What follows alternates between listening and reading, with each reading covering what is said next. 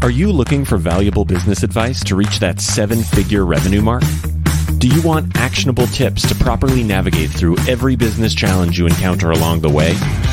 Let Tersh Blissett and Josh Crouch be your guide in getting you to the top here at Service Business Mastery. Tune in as they sit down with world-renowned authors in business, leadership, and personal growth who share valuable insights about management, marketing, pricing, human resources, and so much more. Let their nuggets of wisdom gold guide you in owning a thriving, profitable, and ever-growing business. Here are your hosts, Tersh and Josh.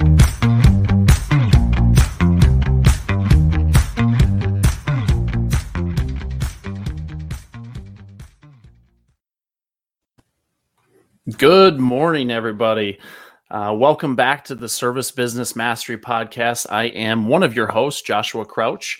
Tersh is under the weather today, so he is not going to be able to make the show. So hopefully he recovers quickly and we can get him back on the show, because this is, I think this is episode 2 now that I've done solo without him.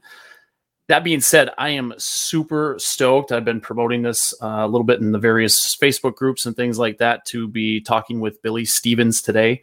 Billy has a kind of an interesting journey through the trades, from everything from getting into the trades, building a company, selling a company, getting into the service as a software space, or SaaS, if you're not familiar with that lingo, with his BillyGo app. And then now we are going to be talking about his latest foray into building systems with software that are going to help with automation, efficiencies, enhancing field communication with your office, and a whole bunch of other stuff. So we are super excited to have him on the show to essentially really broadcast this thing out there. It's been in Facebook groups. I've seen it a bunch of times, but this is a way for us to kind of broadcast it out and have Billy kind of share his story. So with that being said, welcome to the show, Billy.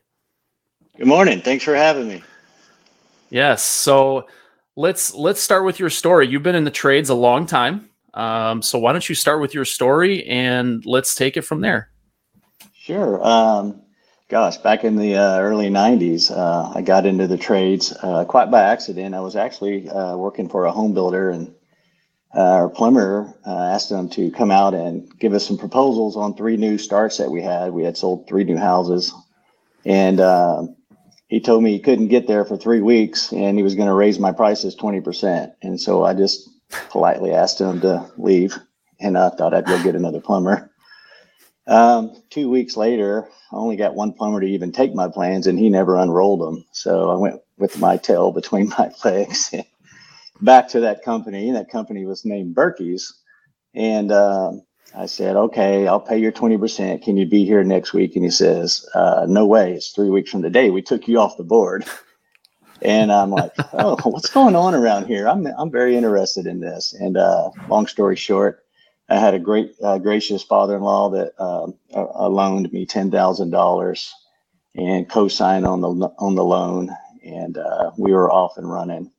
This was in 1996. Over the course of 15 years, we 100x the company. I actually paid him back his $10,000, by the way, in less than a month. I hope so. I was going to say that's a great investment. Yeah, I paid him back, and with about $500 in interest, and bought his dinner when I gave him the money, which was a first as well. So he probably enjoyed the dinner more than anything. Yeah. So it's a great fireside story still to this day. So anyway, we were off and running. We just started innovating, trying to do things different.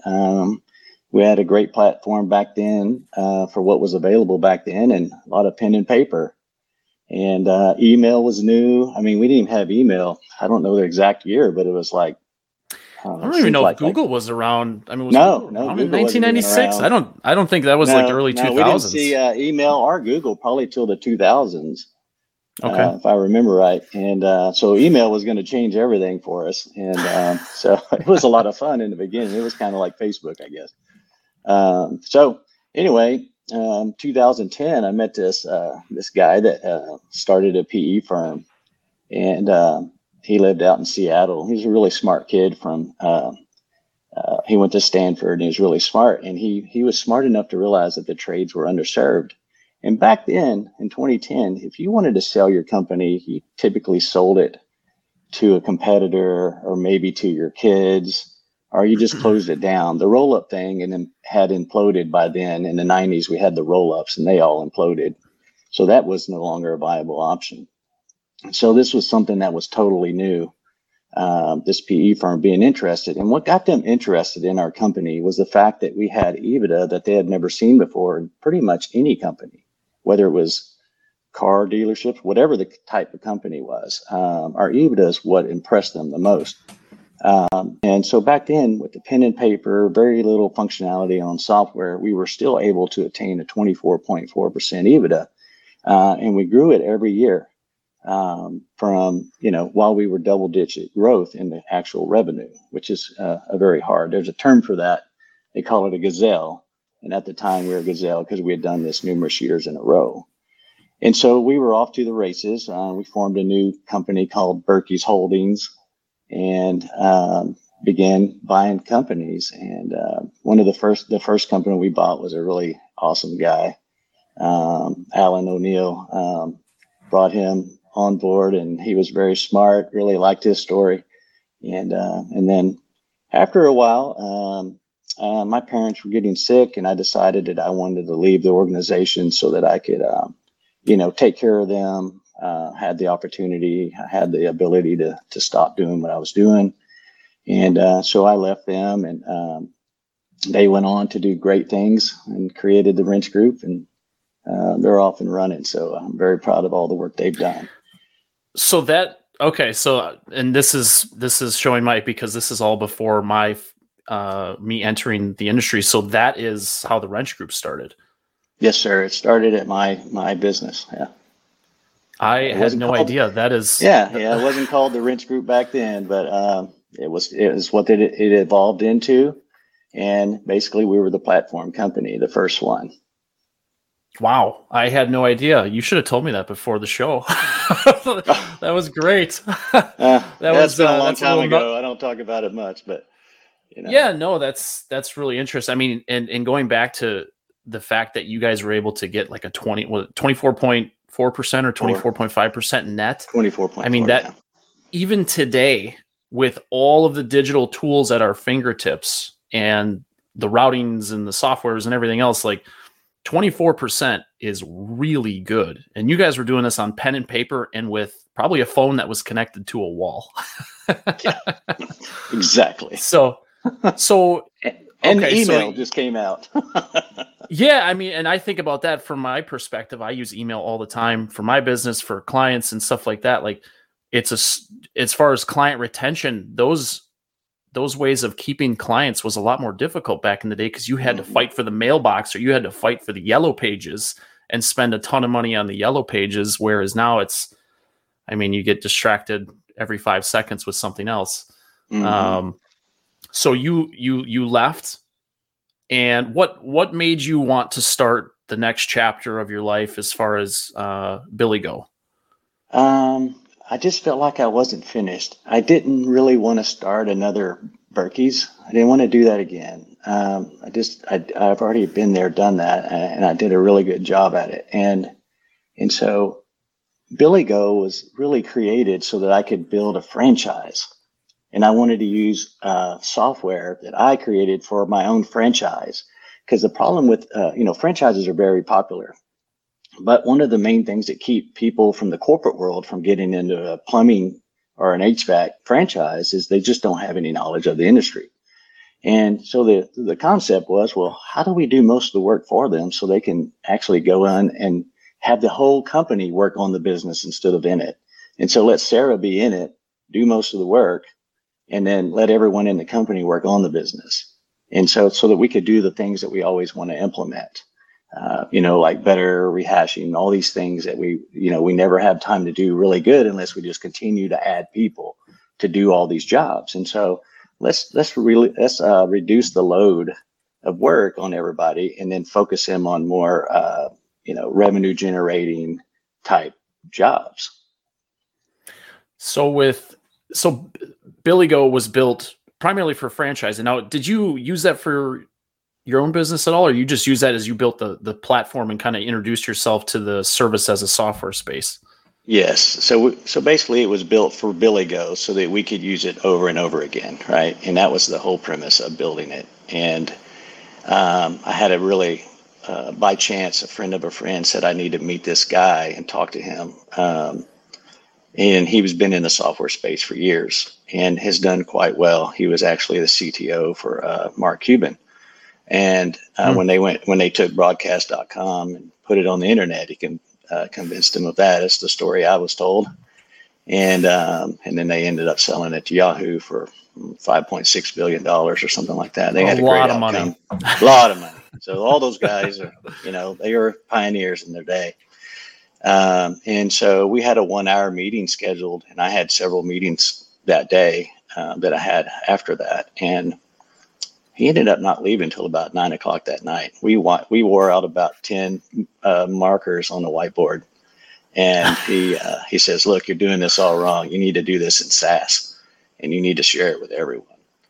And so that's when we made the flip. So I'm going to tell you, I spent a lot of money building that app, and then the next day I'm like, "Oops, well, let's throw that in the trash and start over." That's business and life in general, right? You build something you think you're doing okay, and then someone comes along and shows you maybe a different way, and all of a sudden you know light bulbs go off and something new is born and it's better. Yeah. So where is this on the timeline? Is this when was this conversation? Was this a couple years ago? Yeah, 2018. Okay, so we're at 2018. Wasn't that long ago? Mm-hmm. No. No, and the beautiful thing about technology these days is things can be done a lot faster than they were back in the day, where you can put things together and develop a lot faster because kids these days, I've had to, when I edit my own videos, I have my 13-year-old help me sometimes. So yeah, exactly. Because they know how to do it on the phone. Like they just do, and then it's done and it's all set. And I'm like, oh, can you show me how to do that? But so you had this meeting. Took you to 2018, and Sera, or at least the concept of Sera, was born. Now, correct me if I'm wrong, you got back into the trades to essentially work this app and to kind of work it for yourself. Is that right? Exactly. BillyGo was created to be our beta tester from day one. I mean, I just couldn't figure out how I could build something that sounded great on paper, and then when you gave it to the techs or you gave it to your administration and they came up with all these things that it didn't do, and you thought you figured out everything. And so they were on board from the very beginning. And I want to talk about that for just a second. So we decided to start BillyGo, and we had no customers. We were not going to buy any companies. We were going to do it from no customers at all. But for 5 months, all we did is we sit around in one room. I had 2 department managers, a dispatcher, a CSR, 4 technicians, a warehouse manager. And every day we sat in there together for 5 months and we said, what's your pain? Where's your pain? How can we eliminate your pain? And everybody bought in. So for 5 months, I was paying these people without even trying to open a business. But we knew if we opened BillyGo and started trying these new ideas and, just questioning everything, that's what we did.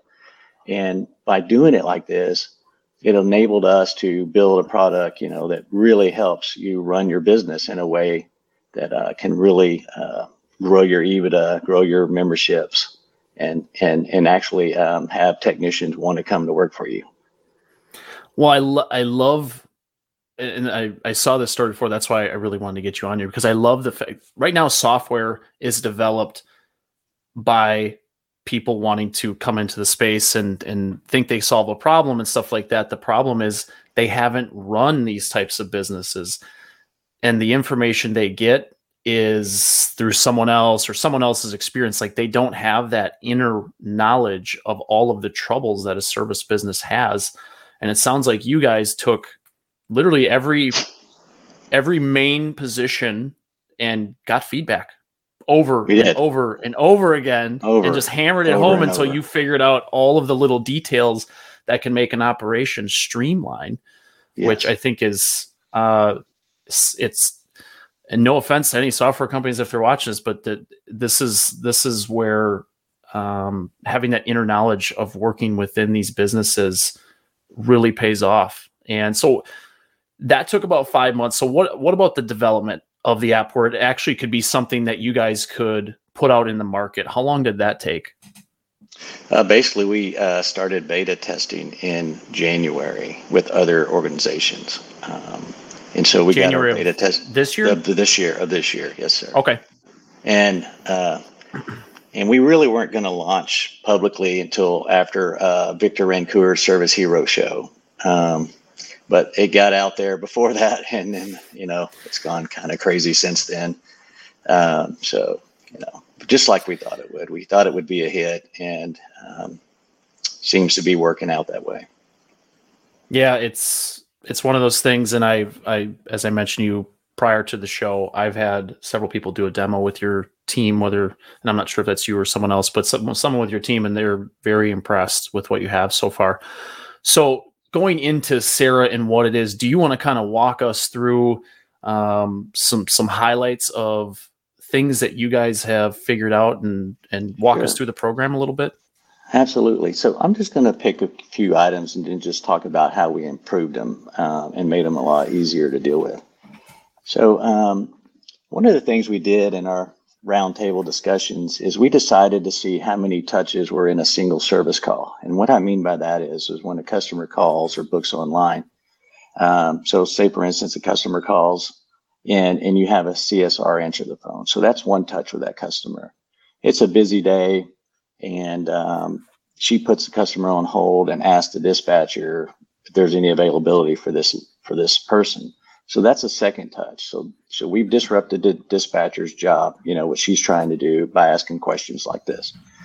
The dispatcher then gets on, the phone and calls around because it's a great call and we need to try to do it. She calls around to find out when guys are going to be done. And so now she's reaching out and touching these technicians, right? And they're out there trying to do their job. And so at the end of the day, we came up with approximately 28 touches on an average service call. So if you're doing 10, 20, 100 calls a day, you can multiply that times 28. And that's how many redundant touches that happen in your organization every single day. Well, Sera's job was, how do we reduce these? And our goal was to see if we could take 28 to 20 when we started. And as we started messing with this and really whiteboarding it like crazy and getting through it, we were able to go from 28 touches to 3. Wow. We overdid it. We had no idea we could get down to 3 touches. And so this is one of the reasons why we get that efficiency going in the company. So now we've taken, a lot of people's work and we reduce the amount of work and focus that it requires. The dispatcher has less to do now. The technician has less, that he has to do now. CSRs as well, with online booking. These are the things that really did help us change what we were doing. And so let's say, for instance, when a dispatcher calls in sick, that's the worst day in the world for any company. Especially when it's hot or cold. It's just the worst day in the world. And you basically hire them and say, look, you can't have vacation, right? Of course, they won't ever say yes to that, but you wish that would happen. But now with Sera, anybody can just walk over there and take over because about 70% of the dispatching work is done within our software, and they just need to take care of the one-offs. We'll never eliminate that position, but what we'll do is make that position a lot easier. And so, a really good dispatcher, really good one, can probably handle about 7 to 10 trucks. And that's quite a bit. But with Sera, the same dispatcher can handle 20 or 30 trucks easy. And so it makes a big difference. That's incredible. And this is where I think, and again, we're not, this whole segment's not to bash anyone else, but the automation and removing the touch points is so crucial, because not only do CSRs, technicians, salespeople, dispatchers have to learn the soft phone skills and have really good customer service, they have to try to remember all of these little things that they have to do inside of a software program. And it's a lot. So what happens is you end up having this bloated office staff to try to manage all this stuff. You have people to manage the program. You have people that, you know, you got one dispatcher per 5 to 10 technicians. So if you're a bigger company, you got 2, 3, 4, 5 dispatchers. They all got to work together and optimize the schedule and the routing and everything else. And it just becomes kind of mass chaos. We're consistently seeing, when we talk to these folks, we do demos for them, we're consistently seeing anywhere from 2 to 1 to all the way to 3.4 to 1 ratio. As far as technicians ratio, to office? Yeah. So the number is not 3.4 technicians, it's 3.4 people supporting one technician. I've seen it as high as that. And it seems like the bigger the companies are, the higher that number is. And that's just not sustainable. And that's why the pricing of equipment, when you put your markup on it, has gotten as high as it has, because you have to charge this much money just to get some profit out of it. And this will allow you to reduce those costs and know your costs so that you can, manage your business and not have to always be super, super expensive to cover all your costs. Therefore, you can sell more stuff, be more competitive. You could offer more 10-year warranties. There's great warranty companies out there that, it's tough for them to offer those additional warranties. But if you got your numbers right, now you can start doing that and separate yourself, from your competition, things like that. So outside of touch points from the time someone calls to the time an appointment is done, are there other things that you guys have focused on to streamline the operations of a service business? Oh, absolutely. Part of getting those touches reduced, we had to have an outstanding tech app, and it had to be linear. And we call it the quarter pounder with cheese effect is basically what we named it. And what that means is, that quarter pounder with cheese is built the same way everywhere in the United States, right? It's exactly the same, the exact amount of mustard, the exact amount of onions, whatever, the amount of time that they spend cooking the burger. So it's replicated over and over and over for consistency. And so we guide the technicians and we help them be consistent. And with consistency, we get a customer that's not confused. They know what the experience is. They know what to expect from the experience. With training your technicians, it's a consistent way of flowing through the tech app. And it allows them to do a much better job, much easier. We make it very easy for them to build quotes. You can build multiple quotes, 6, 7, 8 quotes, however many you guys want to do, in 2 to 3 minutes. And just following through a system. So we want to be linear, and we want to practice this over and over and over again for consistency. That's awesome. No, so on that point with the field technicians, because this is also where a lot of balls get dropped in the service business. And I've seen this happen from my own personal experience, and I've seen plenty of Facebook group chats about this. A job gets completed. How do you guys streamlining the communications? So that way, something for that customer that they were just at, the ball does not get dropped. Is there something that you guys do to help facilitate that? So that way, certain customer has a certain need, right? Everyone's a little different. Is there something that you guys have built, or how you guys have handled that issue? So that was the very first thing we built, was our customer interface. We didn't have any customers at all, and we weren't going to buy a company, so. We had to do something different for Mrs. Jones. I call our customer Mrs. Jones. It's just an easy way to refer to them. It just came out when we were doing these roundtable discussions. So she's Mrs. Jones. How do we make her happy? So everybody has limited amount of time on this earth. Time is the most precious commodity that we have. And so how do we reduce the amount of time that we disrupt someone's life when they're having a crisis? It's not fun to call the plumber. It's not fun to call the AC guy because you get home after work and your AC is not working. That's a terrible day. Maybe you're going to go out for your anniversary that night, and now you can't. And so the very first thing we built was an interface that the customer would like to have. And so we kept their time in mind. And so when we were building our algorithms, we decided that we could pull off 1-hour appointment windows. we just decided that would work. And so we started building this concept. And once we built this concept, business took off, because now customers could go, okay, I'm going to schedule this appointment from 2 to 3 online, and these guys are going to show up. I'll see that they're, you know, this guy's on his way. He's 37 minutes away. My son's soccer practice is 5 minutes away. I'm going to go drop him off, come back, deal with the plumber instead of waiting all day. You know, the technology, huge. Yes, sir. The technology will allow them, you know, will inform them of what, you know, the status is, when we're leaving the house, when we're leaving the next last job, when we're going to arrive. And the other flip side to that is you have a technician and he gets his next call, which he can't see any of his calls, by the way. He can only see what's going to come next and what he's on at the time, And then he can't see the next call until he actually accepts that call.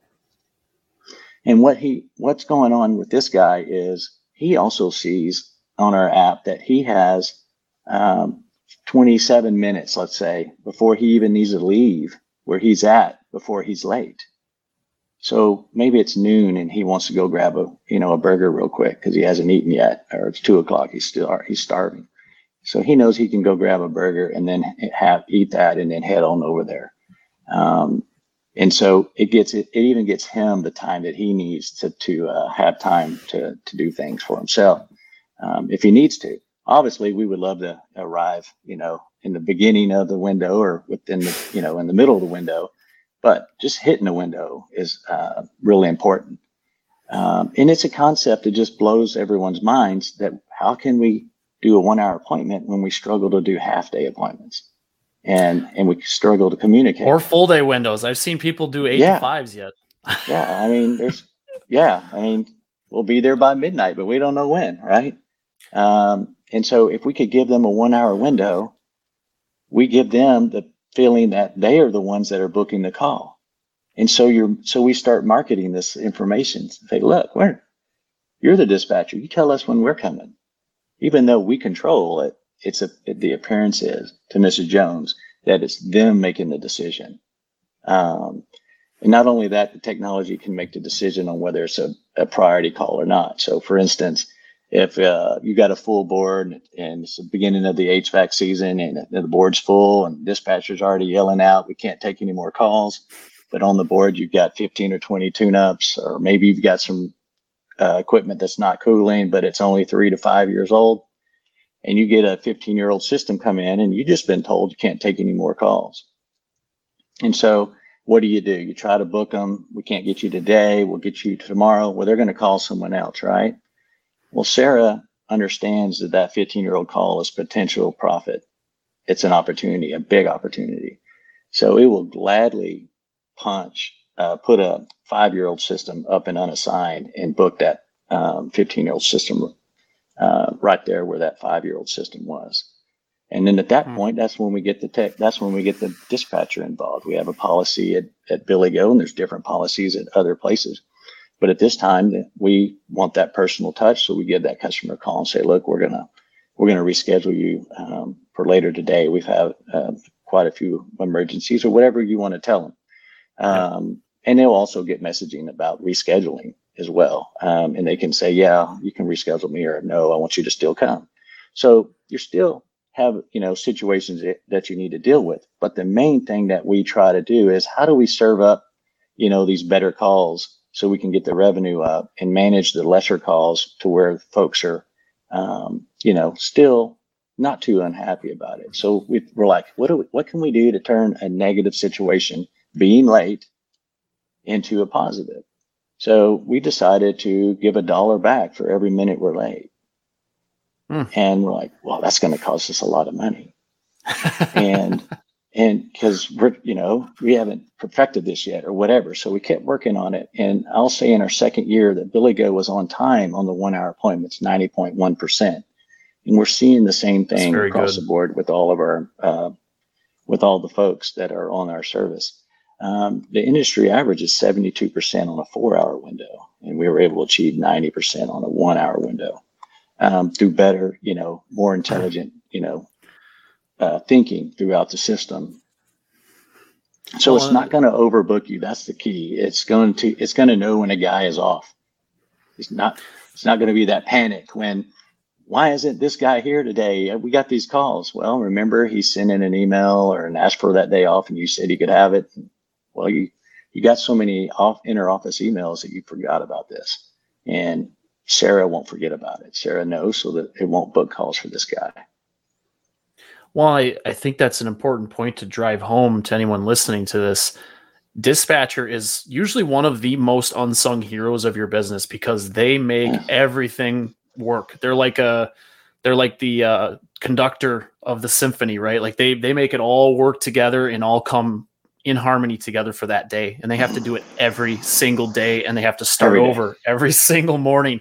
I've done a lot of dispatching in my day, so when it's busy, I know how crazy it gets. Mm-hmm. And you need a certain level of, your pants are kind of always on fire. You always have to be looking for the next way to move the board around. So any help that a dispatcher can get is, I'm sure they would all be very welcome to that idea.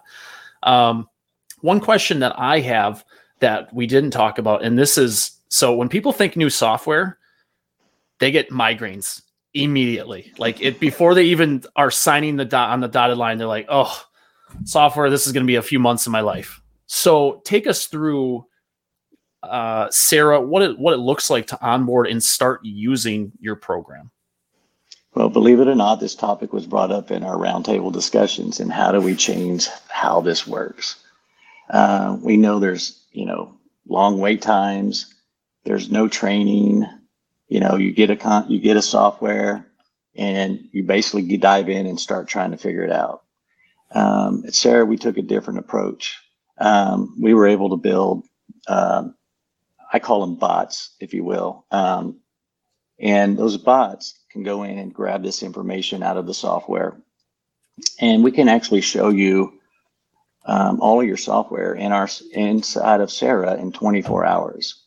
Therefore, we allow, and at that point, we give you the software within a couple of days of you signing on the dotted line, so you can start playing with it. And then while we're going through the process of helping you set it up, which we do, we hold your hand through the whole process. From start to finish, we have someone there guiding you on how to set things up, answer your questions on why you want to do it like this. We do this the whole way through. We just don't give it to you and say, good luck. We walk you through the process. We get you set up, and pretty much we can get you onboarded in about 30 days from the time you sign. Of course, we want to take that goal and turn it and cut it in half. We're hopefully by some point next year, this is a 2-week turnaround. And so the training that goes on, we need to train your technicians for 2 one-hour meetings. That's it. 2 one-hour meetings, and they're doing the quarter pounders with cheese. It's very simple. And then your admin staff, we have 2 to 3 meetings with them, and they're usually about an hour long. And at that point, when you're ready to go live, you go live that Monday or whatever day you choose, you're up and running on the system. You've been playing with it for 30 days. You've been checking it out. You're ready to go. You've been coached, and immediately things start happening. And the effects of Sera happen immediately. Getting those calls in are very important. And what we built to get those calls in, to get Mrs. Jones to pick us, is very important. And so, this technology understands the difference between shoppers and buyers. If you set it up properly with Google, Google's going to send you buyers. They're not going to send you shoppers. And that's why we've experienced, do you have something that helps? Do you have something that helps with that? Because obviously I'm in the marketing world, the SEO world. So getting calls and getting leads is literally what I do every day. So if there's something that can help them, can help contractors get more of that. Yes. That's obviously something I'm super interested in, but can you go into that a little bit? Sure. Absolutely. So what we built was a portal, just like you have at your doctor. So your customers all have a portal where all their information is stored. And so we drive all of your customers to your website to book calls. Everything is booked through the website, right? And so these people are repeatedly going to your website, and they're spending time on your website. And Google, we cooked up everything where Google can see it, right? And so Google can see the transaction all the way through completion. right? And so we're showing them satisfaction that we are a trusted source, right?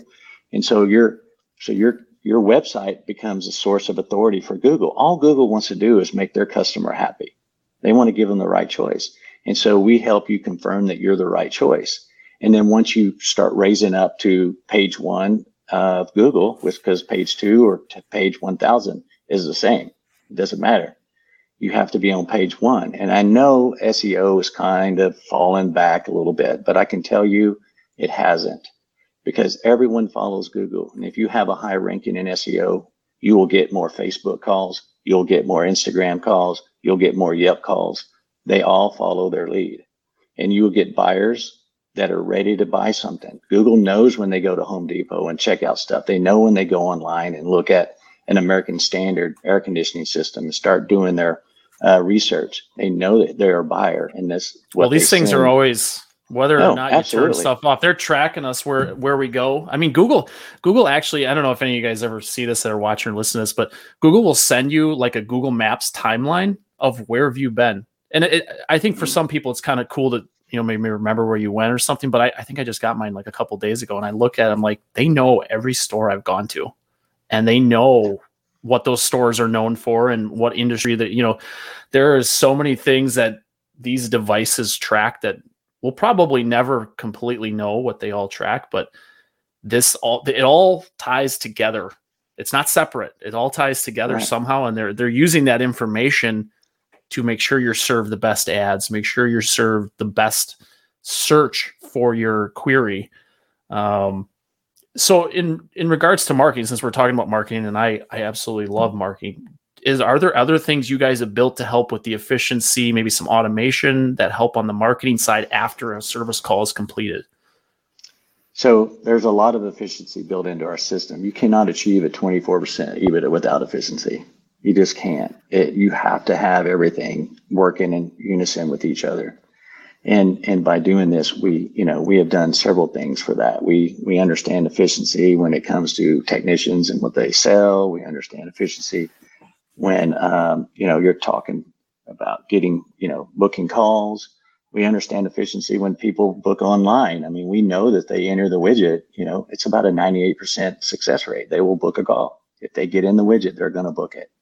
So these are the things that we understand, and we try to keep it simple. That is our key word here with Sera. It's always about being simple. We want to make it easy for these guys to take control and ladies to take control of their businesses. And do it as efficiently as possible. And so we have a lot of efficiency things that we have built in that you'll have to experience once you get our software.